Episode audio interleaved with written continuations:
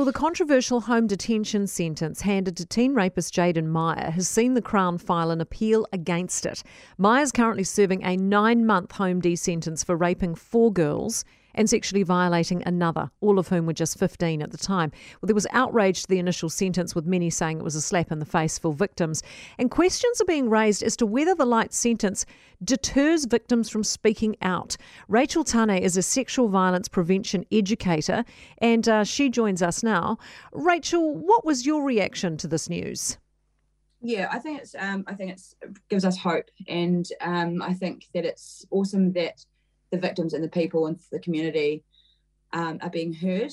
Um, it sucks that it takes a community of people to speak out against injustice when it comes to, um, you know, victims being, you know, heard really when it's something this serious. Um, the fact that it's being appealed by the Crown, I think, is is an awesome start to um, having victims feel more supported in the system. Because don't you reckon sentences like this deter victims from reporting sexual violence and, and, and the message the judiciary is sending uh, makes them think, well, you know, why bother?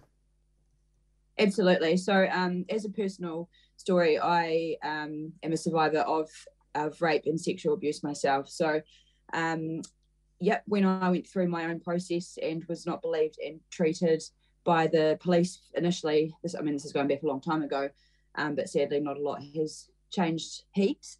Um, it does deter people from reporting. So, statistically, 94% of um, sexual violence is actually not reported in Aotearoa, New Zealand, anyway. Um, and when the when things are reported, um, only whereas most statistics here, um, you know, only usually one, so 10 out of 100 are reported, and only three of those will make it to court, and only one results in conviction.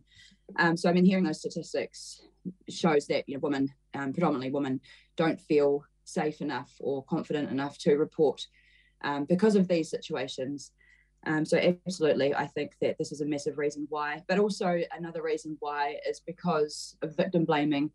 Um, and a patriarchal society that we live in, which upholds men in power, um, and especially when men um, for example, when you look at you know race racism issues in our justice system as well, um, and you have men in power that have more money often than victims, um, and sometimes have more family backing as well. Uh, it also deters women from reporting cases to the police. Is any kind of sentence really justice? Yeah, I mean that's the other thing too, because um, you know I've got to be really careful with how I word this because um, I don't want this to come across, you know, as a, a thing for the for the um, perpetrators. But I don't have strong hope in our um, prison system either. I don't, you know, very rarely people go to prison and then they don't offend, reoffend. Um, so justice in terms of does sending someone to prison stop them from reoffending, or does someone being, you know, um, charged for whatever crime it is, especially in this situation with sexual violence. Does it stop them from reoffending? Sadly, no, not always. Um, but in terms of justice for the victims, I, I, mean, this this is a question we need to ask the victims about. What is their what is justice for them for each person? Some people might have a different feeling than the other person.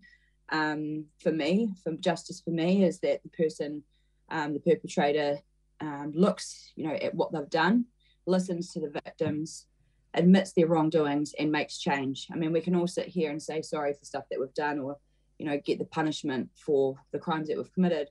But if you're not going to make changes and you're not going to admit that what you've done is not okay, then, you know, it's all just words at the end of the day. So, um, yeah, it's a, it's a tough one. Um, I don't always believe in prison, but sometimes, you know, I do. So, yeah.